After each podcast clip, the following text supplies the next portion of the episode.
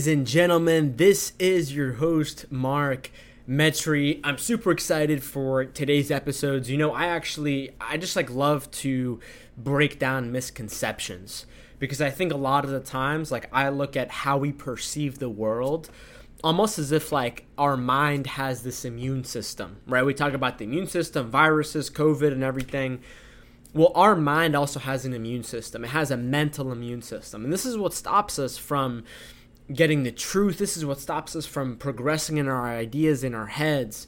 And I feel like misconceptions are a big, big, big aspect that actually keep people stuck in life and in their thinking. And so today's episode is all about breaking down some really important um, misconceptions that maybe you have, maybe people around you have and I wanted to break these down because these mis- misconceptions actually hurt a lot of people, okay? Um, and so before we get started, I just want to give a quick, quick announcement. Two things. So every week, I or every other week, I run these workshops. It's basically like an hour and a half session where you can join in, and basically we go deep in on this stuff, much more advanced, step by step. We take it uh, easy, we make it practical check the link out before for the next uh, workshop, the next virtual event next week. Um, and then also, if you're listening to this and you're like, man, how can I take this to the next level? How can I, uh, you know, take action in my life? The easiest way to do that is check out my 45 day online course. It's this nine week affordable program that literally takes you through day by day by day, step by step by step. This is what you got to do. This is what you got to learn. Here's how you do it. And it literally walks you through. It's very interactive. You can do it by yourself, it's totally self paced. And then also, if you need help with me, you can also directly reach out to me as well. So number one, what's the biggest misconception? I don't think that I'm not ranking these in terms of order. This is just based off what I know. So number one biggest mis- misconception is if you have any sort of mental health problems, it means that you don't have a connection to God or it means your family doesn't love you. And personally, for me, like as someone who grew up in a Christian household, I can't tell you how many times this was echoed to me of like, hey, just pray to God until your problems go away and oh, if you still have problems, if you still have anxiety, if you still have worries, oh, it means that you're not praying hard enough. It means that you don't have a connection to God. And oh, you just need to go to church or you need to go to the temple or you need to go to the mosque. And so I literally have no problem whatsoever with church or God or praying or anything like that at all. And in fact, those things can actually be really helpful for your mental health, but it's not a silver bullet, it's not a magic pill. And so like this is the same exact thing of telling someone like, "Hey, instead of wearing a seatbelt and not drinking alcohol to drive safely, just close your eyes and pray and hope that nothing happens." And the reality is is that's just not how life works, guys. Nothing is absolute. And we know that this is not how it works because there are literally priests, there are people who are high in different religious communities who literally kill themselves who have mental health problems and they're very religious, they're very connected to God, but yet they still fall these. And it's it's sort of to understand like, oh, this is a this is sort of a medical issue. This has nothing to do really with God or church or if you have this problem then there's something no, no, no, that's not how this works, okay? I hope that makes sense. Number 2 is only certain people in the world experience mental health issues. That's a huge misconception. Only certain people experience mental health issues, almost as if, like, oh, there's only a certain people in the world that have heart conditions. There's only a certain percentage of people in the world who, you know, get dementia, for example. Mental health does not work the same way. And the reason why I say that is because if you have a physical body, you have the capacity for physical health if you have a brain, you have the capacity for mental health. Okay? And so a lot of the times, people who say this, people who say, like, oh, you know, only certain people in the world have mental health issues, a lot of the times people who say this are actually people who suffer from mental health issues unknowingly. Um, and, and like usually there are signs that you can see. So, for example, like they're drinking alcohol every day, they may have anger uh, spurts or anger problems. Um, maybe they're trying to like suppress their voice or they have trouble speaking up and being authentic or they're trying to suppress their memories. These are all like very subtle signs that you do have underlying mind and brain health issues. Number three, mental health automatically means that you are sort of mentally ill and broken. This is also false. And the reason why is because, like I said in the, in the previous misconception, everybody has a capacity for mental health, but not everybody has a mental illness.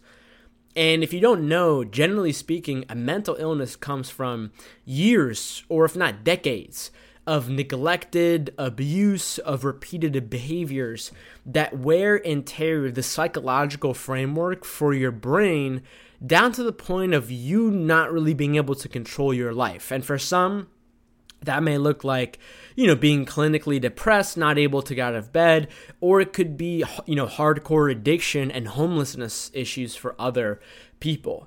And this is a very serious problem. And, you know, personally for me, like I found myself at 18 on the verge of mental illness when I found myself obese and suicidal and depressed and socially isolated from my friends and family. But luckily, I was able to climb out of that and recover and heal, but many others aren't so lucky. Number four, social anxiety means that there's something wrong with you as a person. Here's the thing, guys if you have social anxiety, there's something wrong, but not with you so not who you are as Jeff, Jeffrey or Jessica or Travis, but maybe there's a glitch or an error at your brain or nervous system level. And you know, similar to getting a flat tire and then taking your car to the mechanic, he or she doesn't say, "Oh, we, we need to throw away your whole car. Your whole car is broken." No, instead, they just look at one part and they're like, "Hey, let's just fix this tire." And a common sort of frame that I tell people is like, hey, you don't have social anxiety. Your conscious mind doesn't have social anxiety, but your brain has social anxiety. Your default nervous system that is untrained has social anxiety. And, and again, a, a different way to think about this is like, would you tell someone who broke their leg or had a heart attack that they're broken. No, you, you don't say that because that's not true. And it works the same way when it comes to social anxiety and mental health. Number five, this is a big one. Mental health treatment only consists of medication and talk therapy. False. The reality is is that there are many many many many many many many many many other forms of treatment and there's also many other forms of therapy. So uh, cognitive behavioral therapy, CBT, uh, psychotherapy. Um, in my 45 day program, there's actually an entire week about exposing yourself, which is inspired from exposure therapy.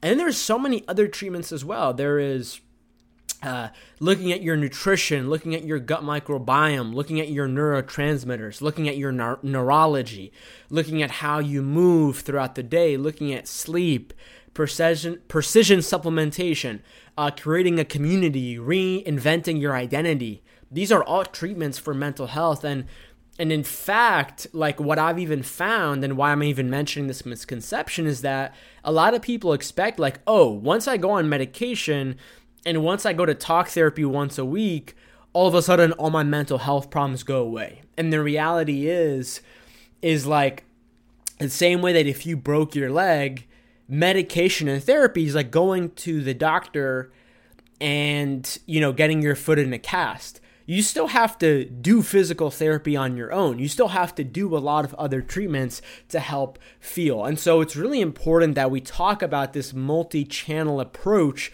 because that's really where people get the best long term, lifelong results. Number six, and this is a huge one. I didn't know this until I was 18. People who don't use drugs, get good grades, have amazing families, and achieve a lot and make money don't have any mental health issues. False. If anything, I've seen that people who are sort of type A, people who are very driven, people who take a lot of action, people who are very focused, people who want the best for their life, they often, you know, may sort of be fighting an uphill battle because a lot of the times this need for success, this need for achievement, this need for happiness can actually be born out of misery, right? Because if you're a happy person, you don't want anything. But if you're unhappy, if you're poor, if you are, um, you know, if you don't have a lot, then you you want, you want, you want, you want, you want. And a lot of the times, like, you know, you get those good grades or you have that successful business or you make that money. And then all of a sudden you realize, like, oh, wait, my problem still didn't go away.